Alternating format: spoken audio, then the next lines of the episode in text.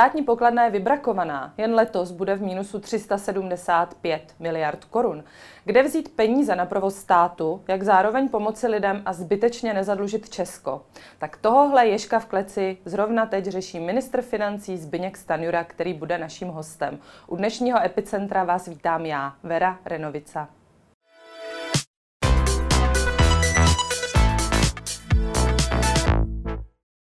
Dobrý den, pane ministře, vítejte u nás. Dobrý den.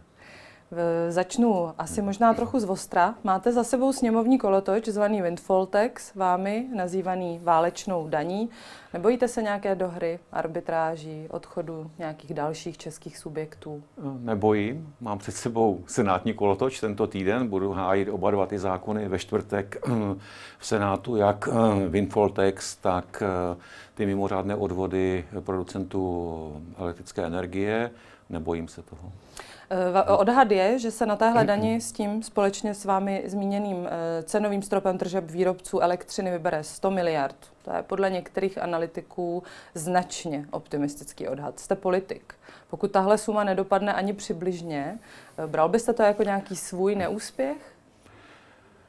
Tak ono to tak nedopadne, vybereme těch 100 miliard, já jsem si úplně jistý, ty propočty jsou docela detailně dělené, zejména u těch odvodů, těch producentů elektrické energie. Já celou dobu říkám, že máme dva nástroje a součet těch dvou nástrojů bude činit těch 100 miliard a je logické, čím více vybere z jednoho, tím méně se vybere z toho druhého. To znamená, když budeme více brát těm výrobcům, tak budou mít menší mimořádný zisk a bude menší ta mimořádná daň a naopak. Kdybychom těm výrobcům brali méně, tak by měli větší mimořádný zisk a byla by větší ta mimořádná nebo eh, válečná daň. Je to propočtené docela dobře a já říkám, že to je konzervativní odhad, a když někdo řekne ve finanční kruzi konzervativní, tak to znamená spíše pesimisticky, to znamená, může se ukázat, že vybereme více. Ale co je důležité, tyto mimořádné příjmy použijeme pouze na mimořádné výdaje, to znamená na to, aby jak domácnosti, tak naši podnikatele zvládali ty vysoké ceny energií. Jsme zastropovali eh, tyto ceny pro příští rok a díky tomu budeme muset vyplácet,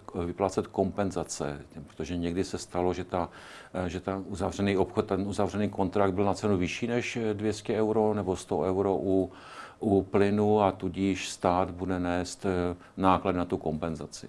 Každopádně zpět k té mojí otázce. Vy jste si naprosto sebevědomí, že se tolik minimálně tedy vybere. Dal byste ano. za to svůj politický krk?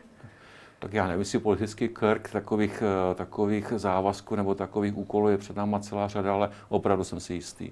A čas nás rozsoudí. Já jsem totiž slyšel před třemi týdny, kdy opozice říkala v parlamentu, že to nevybereme ani náhodou a minulý týden úplně otočil retoriku a říká, jak je to možné, vyberte asi víc, tak eh, i ta opozice se musí vybrat. Eh, já myslím, že ty výpočty jsou udělané docela dobře. Říkám, čas nás rozsoudí. Když mi pozvete za rok, tak už budeme vědět, jaký je výnos obou dvou těch nástrojů. Pro českou televizi jste také aktuálně naznačil, že cenový strop na platby za energie eh, bude krom domácností a menších podniků platit také pro velké firmy, velké podniky. Od kdy? Velmi to zvažujeme. V této chvíli se ještě snažíme o to, aby to zastropování cen bylo přijaté na evropské úrovni. Pokud ta jednání selžou, tak máme připravené národní řešení a platilo by to stejně jako pro domácnosti a malé a střední podniky, to znamená od 1. ledna příštího roku. To by se tedy stihlo toto? V této chvíli máme ve sněmovně schválený v pátek zákon, ve čtvrtek bude v Senátu. Pokud ten zákon bude schválen, tak eh, budeme mít legislativní nástroj pro to, abychom to udělali. Eh, kde se to zastropuje? No, zastropovalo by se to na stejné ceně, jako jsou pro domácnosti a malé střední podniky, to znamená úplně stejné hodnoty, to znamená 200 euro za silovou elektřinu uh, Takže za 1 MWh. korun za 1 MWh elektřiny, 3000 za 1 MWh plynu, úplně Přesně stejně. Tak.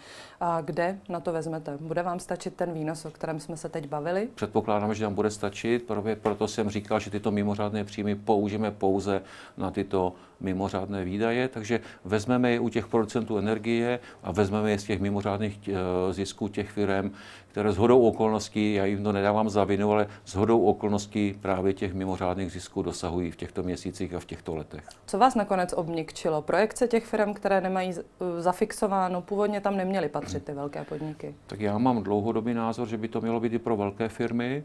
Museli jsme hledat legislativní řešení, protože zejména u velkých firm musíte hlídat pravidla hospodářské soutěže, zase nejedná o nepovolnou podporu. Takže já jsem rád, že tento můj názor získává většinu v té debatě a, a, a myslím, že pokud nebude evropské řešení, tak přistoupíme k tomu národnímu. Nebudeme určitě jediný stát, jediná vláda, která by v tomto případě přistoupila na své národní řešení. A celkové ty náklady tedy? Tak ty náklady se odhadují mnohem komplikovaněji než ty příjmy, protože to bychom, abychom měli přesný odhad, bychom museli znát ty 100 miliony smluv, které mají jak domácnosti, malé, střední i velké eh, podniky. U těch velkých firm ty odhady se pohybují mezi 30 a 50 miliardami ročně. Takže ten konzervativní odhad těch 100 miliard, které vyberete, nebo si myslíte, že vyberete, tak to pokryje domácnosti, malé firmy, velké firmy, pořád vám ty počty vycházejí. Minimálně v tom tříletém horizontu. Možná už v příštím roce, v každém dalším roce ty kompenzace, národ na ty kompenzace bude nižší, protože ta elektřina ještě nebyla prodána v mnohem větší míře, než jak byla prodána pro příští rok.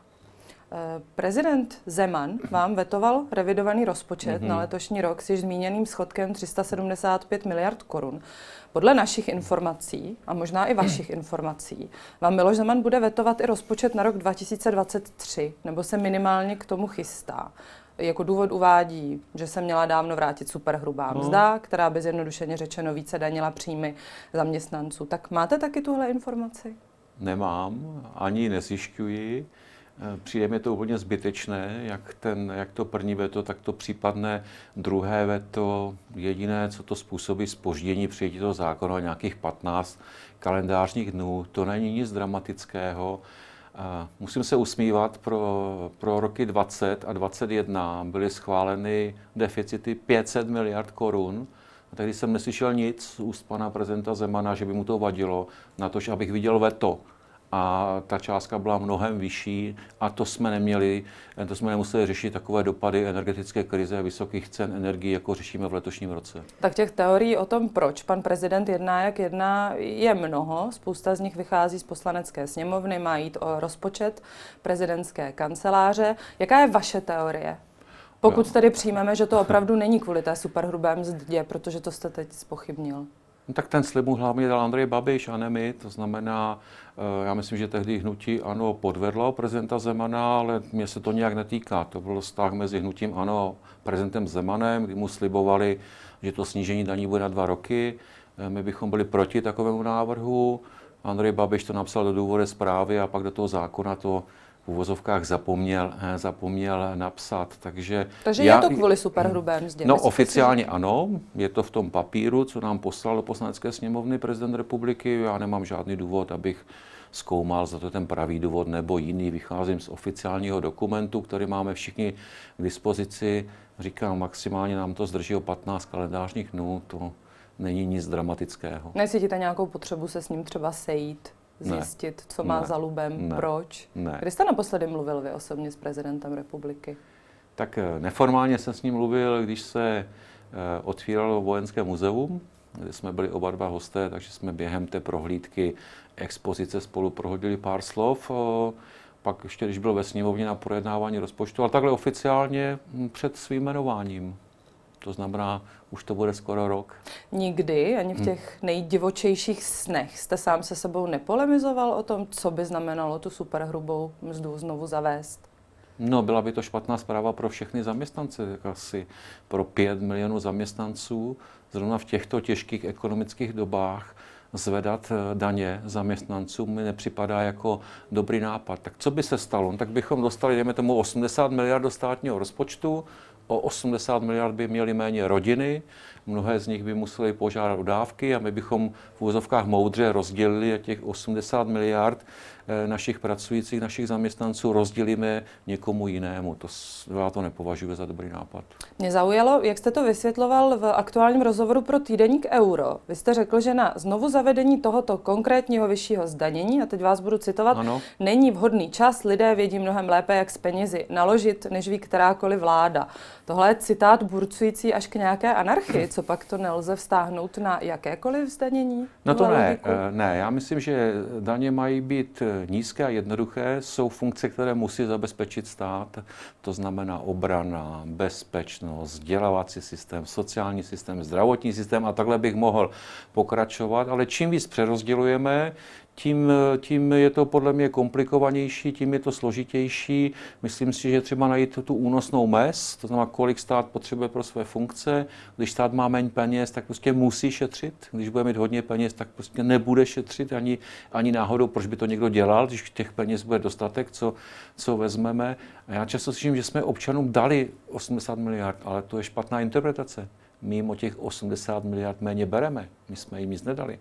A to není žádný výdaj státního rozpočtu. A jsem si úplně jistý, že, že ti lidé, daní poplatníci... zisk státního rozpočtu? Ale jaký ušli zisk? Státní rozpočet nepodniká, eh, žádný zisk eh, neprodukuje. My máme jenom to, co nám zaplatí daňoví poplatníci a bohužel k tomu i ty dluhy. Kdybychom měli vždycky jenom to, co eh, nám zaplatí daňoví poplatníci, tak máme vždycky vyrovnaný rozpočet. A to se, to se nedaří, ještě se to dlouho dařit nebude, ale opravdu není dobrý nápad brát daňovým poplatníkům peníze a pak je přerozdělovat. Není to tak, že trváte na téhle jedné věci, tedy zrušení superhrubé mzdy z nějakých důvodů spíš ideologických, historických? Z ideových, určitě, z ideových. Já věřím tomu, že občané ví lépe než stát, co s těmi penězmi udělat. A to je, to je hodnota, to je idea, já si za ní stojím. Proti tomu jsou ti levicoví politici, kteří říkají, že vám by nejradši vzali úplně všechno a pak by to takhle rozdělali podle jejich eh, názoru, ne podle názoru těch konkrétních rodin. No tak to je ideový střed, takže ano, z ideových důvodů na tom trvám. Když nám tady na pozadí zůstává pan prezident, byť ho za chvíli dáme pryč. On no, dlouhá... to, je, to je z toho jednání o tom rozpočtu, ano, jak jsem mluvil. Ano. On dlouhá léta radil i vašim předchůdcům, aby se posvítili na daňové výjimky, mm-hmm. systém podle něho znepřehledňují. Mm-hmm. Když o tom mluvil hodně frekventovaně, tak říkal, že se tam ukrývá 380 miliard mm-hmm. korun, možná už se jich tam ukrývá víc, těch Musíš miliard. 400, no. Vy jste zmínil, že se na seznam výjimek, kterých je kolem stovky, podíváte. Tak podíval jste se? Ano. Co jste vykoukal? Ano. Vykoukal jsem, že naprosto většinu navrhnu zrušit. Teď mě čekají politická jednání, abych proto získal většinu. Dneska máme zrovna první jednání na expertní úrovni v rámci vládní, vládní koalice a určitě, určitě navrhnu zjednodušení, to znamená zrušení daňových výjimek. Když jsem říkal, že daně mají být nízké a jednoduché, tak čím víc máte výjimek, tím jsou více komplikovanější. Tak které mají odpadnout, to vám, vašeho to vám to ještě nebudu říkat, abych si nezužoval vyjednávací prostor, ale v těch 400 miliardách, a prezident republiky to ví, jsou věci, na které nešáhneme, protože jsou správně. Například základní sleva pro poplatníka, to je ta největší položka, je to, víc, je to skoro 130 miliard ročně. Jinými slovy, kdybychom zrušili eh, tuto, eh, tuto základní slevu, tak vezmeme daňovým poplatníkům 130 miliard, každému, kdo platí daně, vezmeme přes 30 tisíc korun ročně. To není žádná daňová výjimka. Eh, stejně tak na rozdíl jiných států u nás nejsou zdaněny důchody. Co pak někdo může myslet vážně, že to je daňová výjimka a že zdaní důchody jinými slovy, to znamená, že by každý důchod byl o 15% nižší. No to v žádném případě takové, takové změny já navrhovat nebudu, protože to jsou správné parametry daňového systému. Tak kolik tedy vy chcete z těch 400 miliard korun ušetřit? Ročně. to není, ne, no, to jako odpověď není, kolik já chci, ale kolik jsem schopen prosadit. Protože, tak kolik jste schopen prosadit? Já jsem říkal, že v rámci eh, opatření, které chci navrhnout vládě a potom sněmovně a senátu, bych chtěl každoročně ušetřit alespoň 70 miliard korun, ať už na příjmové nebo na výdajové straně. Vidím větší prostor na té výdajové straně. Takže dohromady, že to nejsou jen daňové výjimky, ale další věci, které bychom mohli udělat, by to bylo několik desítek miliard korun ročně. Mezi ty diskutované daňové slevy patří třeba odpočet na vyživovaného manžela či manželku. Tak tahle, kterou údajně, nebo ne údajně, pardon, mimo jiné doporučuje odstranit také nerv. O téhle můžeme mluvit jako ano, o O té můžeme zrušené. mluvit. Nevím, jestli brzo zrušené, eh, zrušené. Já myslím, že je to jedna z těch diskutabilních, že nepřináší ten efekt, který si od toho ti, kteří to zaváděli, slibovali. A když ne úplně zrušit, tak aspoň parametricky upravit protože máme podporovat zejména ty, kteří tu pomoc potřebují. Tady v mnoha případech ta pomoc jde těm, kteří ji skutečně nepotřebují. Jakoukoliv e, další daňovou progresi, když zůstaneme u daní z příjmu, tu vy odmítáte? Krom té, která už existuje. Ano, ano. A propos, jaké jsou teď vaše vztahy s předsedou lidovců Marianem Jurečkou, který řekl, že by si uměl představit větší progresy daní, vy jste to vyvrátil, přál by si vyšší rodičovskou, vy uvažujete o jejím zkrácení? Naše vztahy jsou dobré, to, že máme jiné názory, je přirozené, taky jsme v jiných politických stranách. No ale jste v jedné koalici. To jsme. A to, že se to takhle mele, já bych neřekl, že mele, to, já, to je podle mě příliš silný výraz. Já myslím, že to je normální svobodná debata, výměna názorů. Eh, já věřím, že se na dobrých, dobrých řešeních dohodneme. A kdo má navrh? Zatím to totiž vypadá, že možná vy v těch debatách. No, návrh má mít vláda a vládní většina, ne jednotlivý člen vlády. Tak podle mě naše vláda takhle nefunguje, že bychom se přetahovali a předváděli například před kamerami, kdo má větší pravdu. Proto často říkám, veďme ty debaty uvnitř, a až vláda rozhodne, tak seznáme veřejnost s tím rozhodnutím, seznáme s důvody, proč to rozhodnutí děláme, vysvětlujme to, proč to děláme. To je mnohem lepší, než bude každý z nás každý den říká, já bych to viděl takhle. A pak jako ten nekonečný rozhovor, který přinesl vlastně online prostředí, to jenom popisu, to si nestěžuji. Velmi často v 9 ráno dostanu otázku, co říkáte na to, že v 8.30 řekl něco třeba Marian Jurečka. Tak já něco řeknu v 9 a v 9.30 volají Marianu Jurečkovi. Co říkáte na to, co řekl minister financí v 9 na to, co byste řekl v 8.30? On to zase řekne v 9.30, takhle bychom mohli pokračovat až do večera. Nikam to nevede, jenom je potom zmatek v té veřejné debatě, takže já preferuju jednání, trpělivá jednání a pak oznámení výsledků. Vy říkáte tedy, že ty věci máte rád projednané, pak až je vypouštíte ven, hmm. ale tady jste učinil jednu z málo výjimek, když se zastavím rodičovské dovolené. Hmm. Proč? Testoval jste si veřejnost? Ne, netestoval, protože máme problém, který je evidentní z faktů, že e, mladé ženy se vracejí pozdě do práce ve srovnání s vyspělou Evropou. A musíme hledat ty příčiny. A ty příčiny jsou podle mě, že přijímáme různá opatření, které každý nás stojí nějaké peníze, ale podle mě působí proti sobě. Vy jste jedno zmínila. Sleva na nepracujícího manžela nebo manželku, pak máme nejdelší rodičovskou na světě a současně podporujeme, je to správně, eh, ekonomicky zaměstnavatele jako podpora zkrácených úvazků. Místo toho, abychom se zaměřili, jak zlepšit podmínky pro mladé rodiny, aby mohli se vracet rychleji, rychleji do práce, pokud budou mít zájem. Já si myslím, že ty peníze, než abychom dávali na tyto sadu opatření, je možná eh, lépe investovat eh, do nových zařízení, které by se staraly o děti.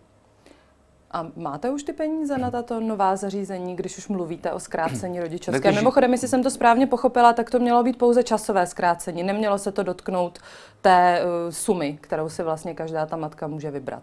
No, tak uvidíme, jak dopadnou debaty. Já myslím, že musíme posouvat všechna ta tři opatření, to znamená zkrácené úvazky, sleva eh, na manžel či manžel, manžel či manželku, velká rodičovské a k tomu vytvořit podmínky, aby vznikala ta zařízení pro děti. A proč jste to tady vypustili ještě předtím, než jste měli nějakou zhodu, když říkáte, protože že to je v jednání? Někdo, protože že... se mi na to někdo ptal, mi zase přišlo, uh, taky vám něco odpovím konkrétně, protože se nemůžu říkat zase úplně na všechno uvidíme, uvidíme, uvidíme.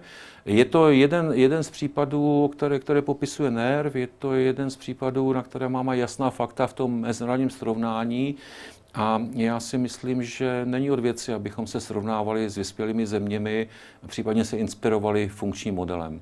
A v jakém časovém horizontu si myslíte, že by tedy k téhle, já to beru asi, že to má být nějaká komplexní reforma té rodičovské dovolené a té předškolní péče, v jakém časovém horizontu bychom se mohli dočkat za A, tedy nějaké osnovy, podle které by se postupovalo a za B nějakého naplnění? Té osnovy bychom se mohli dočkat v řádu měsíců, někdy do konce dubna nebo do konce května příštího roku, ale podstatnou součástí je výstavba těch zařízení a ty určitě se nepostaví příští rok. Takže podle mě máme definovat cílový stav a potom etapy, jak se k tomu cílovému stavu dostaneme. Takže to je na víc let. No to určitě bude na víc let, zejména v okamžiku, kdy potřebujete stavět e, školky a zařízení pro ještě mladší děti, než které chodí do školek. A ideálně tedy jak dlouhá má být ta rodičovská dovolená? Kde jste teď? No, ne, tak to vám nepovím, to je parametr, o kterém e, budeme jednat. Tak e, jako podklad, a rozdám to všem, kteří mají zájem, je srovnání všech evropských zemí. Já myslím si, že to je správné, žijeme tady v tomto civilizačním prostoru, tak není důvod, abychom se neinspirovali v ostatních zemích. A ten průměr vám vychází který, když se podíváte na všechny ty evropské země? to je ta sama otázka, no, no, ta, no, ta sama odpověď. No, no, no, otázka jiná, ale vlastně ptáte se na to samé, to vám v této chvíli fakt nepovím. A bude se něco tedy dělat? Není, není jedno číslo, na kterém bych zatvrzele trval, že to musí být tolik a tolik měsíců nebo tolik a tolik let. Musíme se to podívat tak, ať to přinese ten zamýšlený efekt. A ten efekt je přece umožnit lepší sladění rodinného a profesního života. To je cíl. A to ostatní jsou nástroje. A když ty nástroje budeme řešit izolovaně, každý z nich je dobrý, ale pak se stane, že některé ty nástroje vlastně působí proti sobě. A to si myslím, že není dobré řešení. A máte nějakou analýzu tedy, kolik, o kolik by to třeba zvýšilo, nevím, HDP, kdyby se ty matky dříve vracely na pracovní trh po té vámi by, preferované době? Eh, bez sporu by to zvýšilo jak HDP, tak příjmy státního rozpočtu, protože každý zaměstnanec platí sociálně zdravotní pojištění, platí daň z příjmu, takže by to mělo bez sporu pozitivní efekt na bilanci státního rozpočtu. Ale také je třeba říct, že by to mělo pozitivní efekt na budoucí vyšší důchodu. To je taky, protože na to se často zapomíná, že e, se sčítají ty doby, kdy pracujete, průměrné výdělky a podobně. E, mnohé ženy přicházejí o kariéru jo, a podobně, takže i tohle má ten dlouhodobý efekt. Ten samozřejmě nezměříte v, v průběhu 5, 10, 15 let, ale může to mít dlouhodobý efekt na to, že se vyrovnají penze mužů a žen. Nevylučuje se to nějak se záměrem, který pokud se nemýli, máte i v programovém prohlášení a to rodičovský příspěvek pravidelně valorizovat z těch současných 300 tisíc? No podle mě se to částečně vylučuje, abych se přiznal, ale taky my jsme to programové prohlášení psali v prosinci roku 2020 a v lednu 2021 a v lednu roku 2022 a situace se fakt změnila. No, tak situace Takže, se mění vždycky. Programové prohlášení ideálně má přesáhnout celé to funkční období. No, tak Asi já se vám... nepamatuju, já se omlouvám, asi nepamatuju, kdy byla válka na evropském kontinentu. To fakt není výmluva, že přišlo něco, co jsme nečekali, nebo co jsme mohli čekat, to jsme fakt nemohli čekat. A díky tomu, díky tomu, jak Putin manipuluje cenami energie, díky tomu rostou ceny energií a díky tomu musíme přijímat i mnoha opatření na podporu domácností, malých, středních a doufám, že i velkých firm. To je fakt a pokud to někdo spochybňuje, teď nemyslím vás, ale třeba naši opozici, tak prostě neříká pravdu. Takže abych se vrátila ke gro té věci, ten příspěvek zůstane podle současných plánů, současných předdohod, nebudeme jim ani říkat dohody, na těch tří stovkách tisíc korun a o, valor, o valorizaci se zatím žádné diskuze nevedou. O valorizaci se vedou debaty, ale já jsem proti. Vy jste proti a Marian Jurečka je pro. Nejenom Marian Jurečka. A kdo má navrh teď? tak uh, musíme dělat dohodu, takže teď nemá navrh nikdo, protože dohoda není. Ministr zdravotnictví Vlastimil Válek zase rozjíždí téma, které je hodně napravo, tedy nadstandardy ve zdravotnictví. Jak vnímáte tenhle nápad? Já ho vnímám pozitivně, myslím, že o tom máme debatovat. E, jsou určitě oblasti, nejsem expert na zdravotní systém, ale jsou určitě oblasti, kdy takový systém může pomoci fungování celkového systému zdravotní péče. Myslím si, ale ruku v ruce s tím musí jít větší bonifikace, nazvala bych to zdravý životní styl a prevence. Eh, protože ti, kteří investují do zdravého životního stylu, eh, nepodceňují prevenci, ti z toho systému čerpají méně než ti ostatní a myslím, že bychom to v těch úvahách taky mohli nějakým způsobem bonifikovat. Budete to bonifikovat nějak ve svých úvahách o spotřební daní třeba na některé nezdravé věci? O tom jsme se poměrně dávno bavili a myslím, že jste mi řekl svoje jasně pravicové ne. To je nejenom pravicové ne, ale i pragmatická úvaha. Eh, já budu mluvit asi o tom, co známe nejlíp, co se týče jako přeshraniční turistiky, a to jsou cigarety. Když zvýšíte tu daň, spotřební daň na tabák příliš vysokou, tak vypadá to dobře, ale nakonec vyberete míň, protože naši kuřáci jezdí za hranice a ti zahraniční, kteří jezdili k nám nakupovat eh, eh, cigarety, tak eh, k nám prostě nejezdí. Takže tohle musíme zvažovat nejenom zdravotní efekt a na druhé straně musíme říct, že je to legální. Jo? Že to není populární, nebo, ale je to legální, to znamená, musíme hledat rovnováhu mezi tím zdravotním efektem a taky tím eh, rozpočtovým. To znamená, ty daně jsou vysoké, jako spotřebu, daníme spotřebu, ale když to přeženeme, tak, ten, tak ta neřez nezmizí, jenom z toho budou těžit jiné rozpočty než český státní rozpočet. A co nějaké e, další nepřímé daně?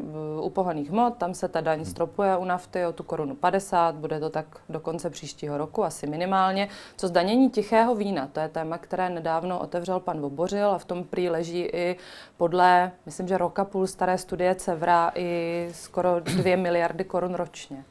Ne. Neleží tam? Ne, eh, ne neuvažujeme, nezavedeme daň z tichého vína. Odůvodnění, pokud jsou to miliardy, které se nabízí takřka, a to až bych chtěla říct zadarmo, bych, a, a na něco, co trochu není, neřestí je. No, je to trochu neřest, ale opravdu, opravdu ne. Myslím si, že bychom stížili postavení českým vinařům a moravským vinařům. Eh, je to věc, o které neuvažujeme. To bychom si mohli vymyslet daň z čehokoliv a mohli bychom říct, no tohle zdaníme a přinese to 2 miliardy a tohle zdaníme a bude to 5 miliard a zdaníme tučné jídlo a já nevím co všechno. A sladké nápoje. A sladké nápoje, já nevím, já si myslím, že to je takové sociální inženýrství, že bychom to dělat neměli. Musíme přijmout fakt, že eh, lidé jsou hříšní, taková ta představa, že my zákonem je donutíme k tomu, aby změnili své životní návyky. Já se vracím k tomu systému zdravotní péče. Eh, tam máme bonifikovat tu prevenci a zdravý životní styl pozitivně, ne negativně tím, že budu zvyšovat daňové zatížení. No ale pokud šumivé víno je zatíženo daní, kterou to tiché víno zatíženo není, tak kde je pro vás ten předěl? Kde vy vidíte ten rozdíl? Tak já jsem tu daň nezaváděl a takovouhle daň zavádět nechci. No, tak. A proč? Vnitřně, proč? Pokud z těch neřestí je celá řada a celou řadu z nich daníme a tuhle ne? Tak proč? Eh, říkám, eh, byla by to konkurenční nevýhoda pro moravské, začnu správně, a české vinaře, abych na nikoho eh, nezapomněl. Už jsme si zvykli, není a za ty dvě miliardy to prostě nestojí. Za ty dvě miliardy to nestojí, tak to je věta. No to je pravdivá věta. Nesete přece, když budeme mluvit otevřeně, já myslím, že politici mají mluvit otevřeně, zvýšení daní přece nese politické náklady. V každém případě. A e, já zastávám myšlenku nebo názor, že když už musím zvyšovat daně, jakože teď je musíme zvyšovat kvůli kompenzaci vysokých cen energií, e, tak to má přinést desítky miliard a ne jednotky miliard. Že tak, jak tak zaplatíte politické náklady. Zastavte mě, prosím, ale jaký byl výnos z omezení slevy na jízdném pro státní rozpočet? Skoro dvě miliardy.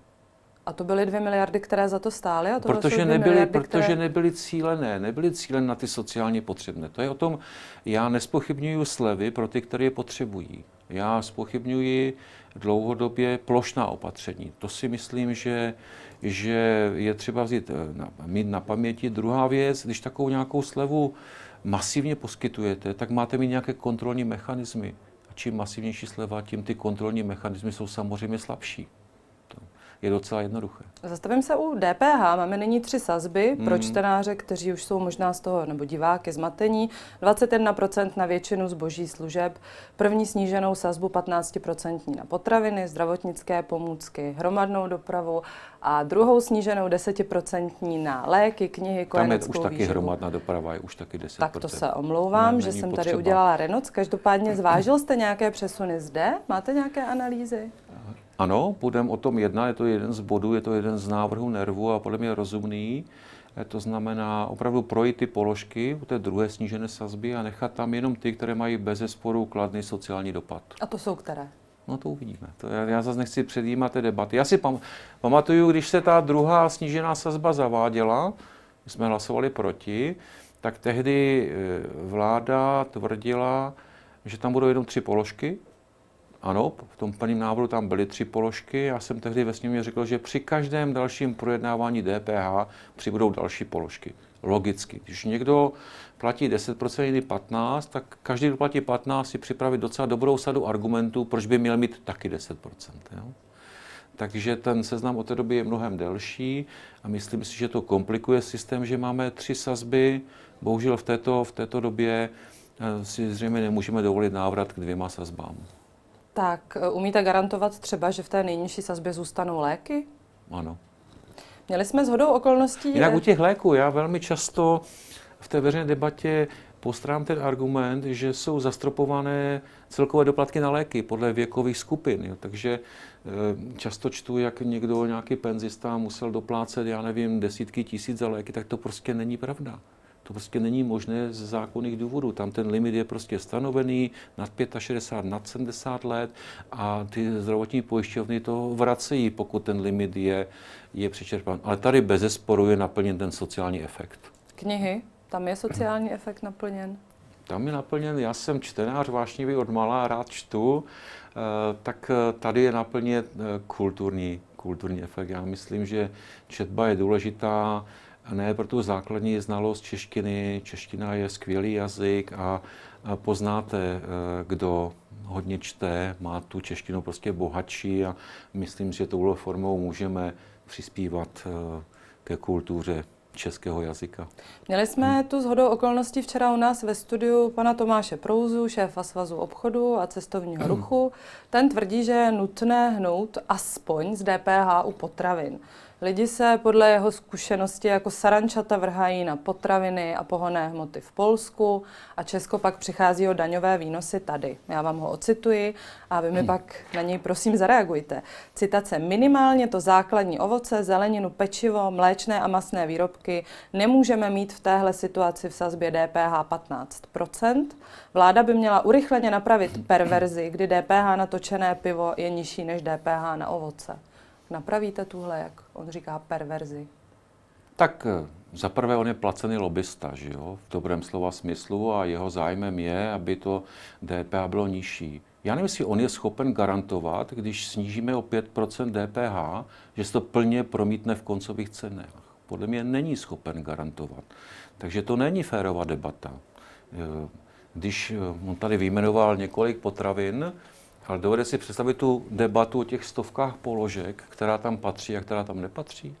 Já si to eh, představit prostě eh, prostě neumím, takže... Takže to stanovisko je prostě ne. Ne, zaprvé bych neříkal, že naše lidi jsou jak sarančata, to mi fakt přijde přehnané eh, a takové neúctivé. Na druhé straně v Polsku je vyšší inflace dneska než v České republice za nemalých rozpočtových nákladů. Je třeba říct, že to prostě nefunguje jako nástroj boje, boje s inflací. Já nevím, kde žije pan Prouza, já žiju na česko-polské hranici vlastně celý život. A ono se to vlastně v čase mění. Jsou období, kdy jezdí Poláci nakupovat k nám, a jsou období, kdy my jezdíme nakupovat do Polska.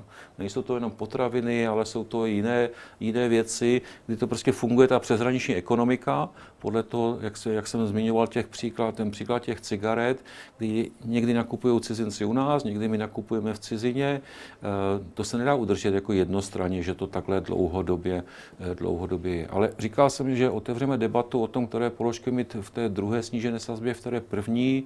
Eh, to je názor, který není úplně ojedinělý, jenom já si mi představím, že vyberu 10 položek z těch potravin. Ať ty ostatní stovky tam nezavedu. A hlavně nevidím tu garanci, že ta úspora DPH, to znamená, o co bude mít na veřejné služby ve státním rozpočtu, že se fakt promítne do koncových cen. Naopak, když zvýším DPH, tak je úplně jisté, že se to celé zvýšení promítne v koncové ceně. To je zkušenost, které mají všechny státy na světě, to není nic speciálně českého. A nelze to brát jako zkrátka jiný způsob podpory zemědělců, jiný způsob podpory obchodníků, když už je podporujeme jinými způsoby, také na vrub státního rozpočtu? Já myslím, že bych počkal na výsledky hospodaření za rok 2022 těch jednotlivých sektorů. Zase, to je plošné opatření které pomáhá nejenom těm sociálně slabým, kteří tu pomoc potřebují, ale tě, i těm, kteří tu pomoc nepotřebují. A uh, říkám, největší problém u snížení DPH, že nemáte žádnou jistotu, že se to promítne do koncové ceny pro zákazníka. Za to máte jistotu, že o ty daňové příjmy přijdete a pak máte buď vyšší dluh a vyšší úroky z dluhu, nebo omezujete veřejné služby, které, které platíte ze státního rozpočtu. Pane ministře, hmm. už to bude skoro rok, co jste ve funkci. Jak ten rok necelý rok, 11 měsíců svého života zpětně hodnotíte? Ať už to je osobní nebo v pracovní rovině. Tak někdy mám pocit, že to bylo včera, a někdy mám pocit, že už je to pět let. Jo. To se takhle střídají ten pocit. Uh, už to bude vlastně rok, to je docela uh, dlouhá doba. Já bych řekl, že to je intenzivní rok. Že to opravdu uh, i tím, že, že předsedáme Evropské unii, takže počet zahraničních cest a zahraničních jednání je mimořádně vysoký. To se určitě se vrátí do nějakého normálu v příštím roce. Já bych to řekl takhle. Hmm. Vedli jsme kampaň předvolební, chtěli jsme vyhrát, vyhráli jsme, chtěli jsme mít předsedu vlády, máme předsedu vlády, chtěli jsme být součástí vlády, jsme součástí vlády. Takže v zásadě jsme spokojeni, jak ty volby dopadly a s pokorou se snažíme ty odpovědnosti dostat a těm slibům, které jsme dali ve volební kampani. Mimochodem, jeden z našich klíčových slibů byl, že nebudeme zvyšovat eh, přímé daně. A přestože velmi často čtu komentáře, že jsme zaslepení, ideologičtí, tak já si teda myslím, že ty sliby se mají plnit. Vůbec takové zásadní sliby, které v té kampani dáte, protože, a známe to z vlastní historie politické, mé politické strany, o tu důvěru přijete velmi rychle a potom vám trvá hrozně dlouhou dobu, než tu důvěru získáváte a postupně, postupnými krůčky zpátky. Takže eh, bychom neradi o tu důvěru přišli tím, že třeba klíčový slib, že nezvyšíme přímé daně zaměstnancům, že bychom ho porušili. A připadáte si po tom roce ještě pořád jako pravicový politik v pravicové vládě? Tak vláda není pravicová, ta je středopravicová díky, díky těm, jaké tam jsou koaliční strany a jako pravicový politik si samozřejmě připadám. Vy jste párkrát v debatách zmínil výroční zprávu eh, kontrolního úřadu, podle níž polovina opatření Babišovy vlády nešla v tom roce 2021, pokud se nemýlim, na boj s covidem. Tak jaká část těch vašich opatření jde na boj s energetickou krizí? No všechna, která, která jsme v této oblasti přijali, jdou stoprocentně na boj s energetickou krizí nebo zvládáním vysoké inflace. Zvedli jsme opakovaně životní a existenční minimum. Od toho se odvezuje celkem šest různých sociálních dávek. Díky tomu si například zvyšil okruh těch, kteří pobírají dětské přídavky. Eh, velmi jsme zapracovali na příspěvku na bydlení díky těm vysokým cenám energií a životním nákladům. Eh, prosadili jsme zákon, že to může dělat vláda jednou čtvrtletně, měnit ty normativy a dokonce jedno čtvrtletí dozadu. Eh, přijali jsme úsporný tarif byl, byl velmi ironizován, kritizován, ale v těchto měsících, i díky inflaci jsme to viděli minulý měsíc, mnozí, mnozí občané v říjnu třeba neplatili žádné zálohy a těch, těch 24 miliard bylo použito pouze na eh, boj s vysokými cenami energiemi. S energií my jsme eh, zrušili poplatky za obnovitelné zdroje pro letošní i pro příští rok. Zase to vidí všichni na těch fakturách. Zastropování cen, které nás může stát těch 100, možná i víc eh, než 100 miliard, je zase nasměrováno na zvládání těch vysokých cen eh, energií.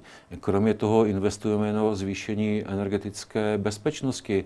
Eh, to znamená, to znamená, eh, vysoutěžili jsme kapacitu první, prvního otevřeného LNG terminálu v Holandsku a díky tomu jsme výrazným způsobem snížili závislost na ruském plynu. Poprvé jsme nakoupili plyn do strategických zásob, eh, zásob státu.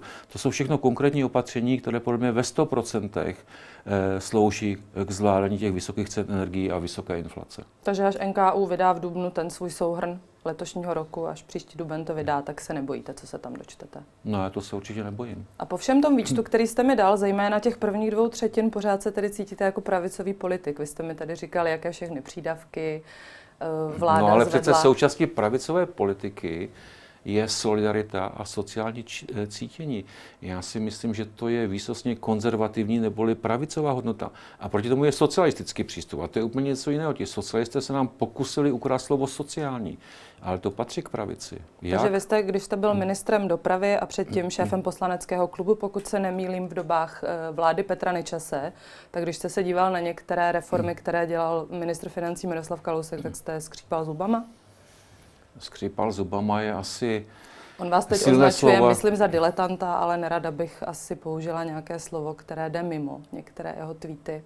Tak uh, Mirek Kalousek nikdy nešel pro osté slovo daleko, ale tak uh, nemám potřebu na to žádným způsobem reagovat. Já jsem v té době vlastně v politice začínal a logicky nemáte tak velký vliv, musíte si ten vliv nebo, nebo sílu těch názorů odpracovat, to vám trvá eh, delší dobu. Myslím si, že jsme nedělali kroky, které byly šťastné. Eh, myslím, že jsme se z toho mnozí poučili a snažíme se těch stejných chyb vyvarovat. A jestli nám někdo říká, abychom dělali stejnou politiku, to samozřejmě může říkat, je to, já mu neberu, nikomu neberu právo na jeho názor, ale myslím si, že aspoň v letošním roce jsme museli sledovat tři základní cíle a ta fiskální odpovědnost neboli snižování dluhu je jenom jeden z těch tří.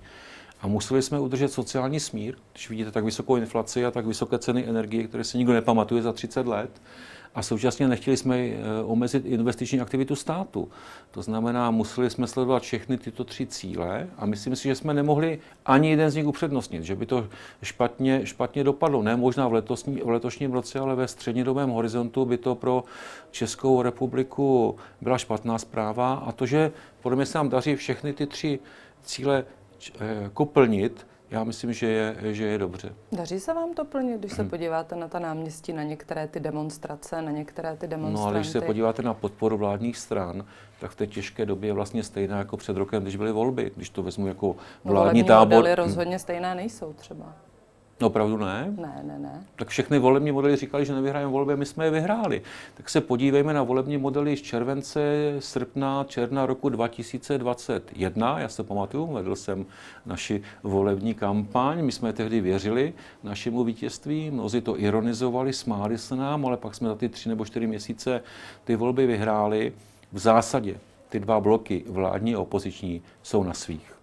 Já neznám model, který by eh, nějakým výraznějším způsobem mimo statistickou chybu jeden nebo druhý blok eh, posunul směrem nahoru výrazným způsobem. Opravdu ne a, a myslím si, že je to důkaz toho, že zatím plníme to, co naši voliči, nám voliči vládních stran, a jsou různí, pět vládních stran je třeba říct, eh, co od té vlády očekávali. Vy tady se mnou nesedíte pouze jako ministr financí, také jako první místo předseda ODS. My tady stojíme před klíčovými volbami, tedy prezidentskými. Máte svého favorita? Mám. Je to jeden z těch tří, které skloňoval pan premiér Fiala, když e, říkal, které ano. koalice podporuje. Byl jste pro, aby ODS postavila vlastního politického kandidáta, nebo jste byl příznivcem tohohle směru? Byl bych pro, kdybychom měli kandidáta z vlastních řád, který by to opravdu chtěl. Já si myslím, že ten kandidát musí chtít uh, jít do voleb a musí chtít vyhrát ty volby. Že to nemůže být tak, že někoho pořád přesvědčujete, jestli by nechtěl kandidovat, on to zvažuje, nezvažuje. Myslím, že to ten volič pozná, jo? že prostě ten kandidát toho musí dát úplně všechno. A, a musí být přesvědčený, že to je pro něj ta správná volba, že udělá všechno pro to, aby vyhrál. Takového kandidáta jsme ve svých řadách nenašli. Přesvědčoval jste Petra Fialu, aby zvažoval kandidaturu na prezidenta? Ne, ne, nepřesvědčoval, protože eh, Petr Fiala nás vedl do voleb eh, jako lídr naší koalice, slíbil, že bude dobrým premiérem, je dobrý premiérem a myslím si, že, eh, že jeho mnohem větší úkolem je dovést tu vládu celé funkční období já myslím, že jednou může kandidovat na prezidenta, ale tak letos za pět let třeba možná se tvrdí? může za pět let kandidovat, nebo za deset let, uvidíme, kdy budou eh, další volby, ale v této chvíli zase by porušil ten základní slib. Eh, voličům. On přece celou tou kampaní říkal, já jsem připraven být eh, předsedou vlády, dejte nám důvěru, eh, poskládám vládu, neudělám vládu s hnutím ano, poskládáme to ze středopravicové strany, to všechno splnil, přece nemůže po roce odejít, podle mě ne. Ano, já myslím, že byl favorit a že by ty volby vyhrál, ale nesplnil by ten úkol nebo ten základní slib, který dal voličům vládních stran a to si myslím, že je důležitější. Poslední věc. Jedním z prezidentských kandidátů je expremiér Andrej Babiš a reklamní větev s ním spojené kauzy Čapí hnízdo. Policie odložila mimo jiné i proto, že finanční zpráva prý nedodala vyčíslení škody. Tak vy jste k tomu chtěl nějaké dodatečné informace. Už uplynulo pár měsíců. Máte něco? Jak to dopadlo? Mám dodatečné informace na základě, na, mám ty, na které mám e, zákonný nárok. To znamená, já jsem chtěl vidět zejména časovou osu jak ten průběh, eh, jak ten průběh eh, byl ve finanční správě, jak se k tomu stavěly jednotlivé finanční úřady. Když jsem mi dostal, tak jsem rozhodl a nařídil jsem mimořádnou dohlídku, to znamená, eh, v těchto dnech začíná ta mimořádná dohlídka, výsledky bychom měli mít asi v řádu tří měsíců. A tam budou ti, kteří na to mají kompetenci prověřovat právě tu časovou osu, jestli ty konkrétní finanční úřady dělali přesně to, co jim zákon, zákon eh, přikazuje. Já to úplně selským rozumem chápu tak, že jste dostal do rukou něco, co vás donutilo v té dohlídce co nebo mě kontrole přesvědčilo, abych tu dohlídku pokračovat. spustil. Ano. Tedy bylo tam něco nekalého, abych to Ne, řekla takhle? byly tam Nebo okolnosti- něco podezřelého? Podezřelo určitě ano, podezřelé tam zejména byla časová osa. Někdy mezi těmi jednotlivými úkony, podle mého názoru, utekla příliš dlouhá doba Mhm. a ta dohlídka má směřovat tomu, aby to finanční zpráva vysvětlila, a ne finanční zpráva jako celek, ale ty konkrétní finanční úřady, které to měly na starosti. A dokud uh, nebudou výsledky této dohlídky, tak vy nebudete vyvozovat žádné další závěry z těchto informací? No, tak já jedinou kompetenci, kterou mám, je jmenovat nebo odvolat šéfa finanční zprávy. A na to se ptám. Eh, To výběrové řízení bude spuštěno z kraje příštího roku. Jakmile přihlasujeme veto prezidenta o služebním zákonu, to bude v nejbližších dnech, ten zákon by měl být účinný od 1. ledna. V okamžiku, kdy bude účinný od 1. ledna, tak eh, v prvních lednových dnech spustím výběrové řízení na ředitele finanční zprávy.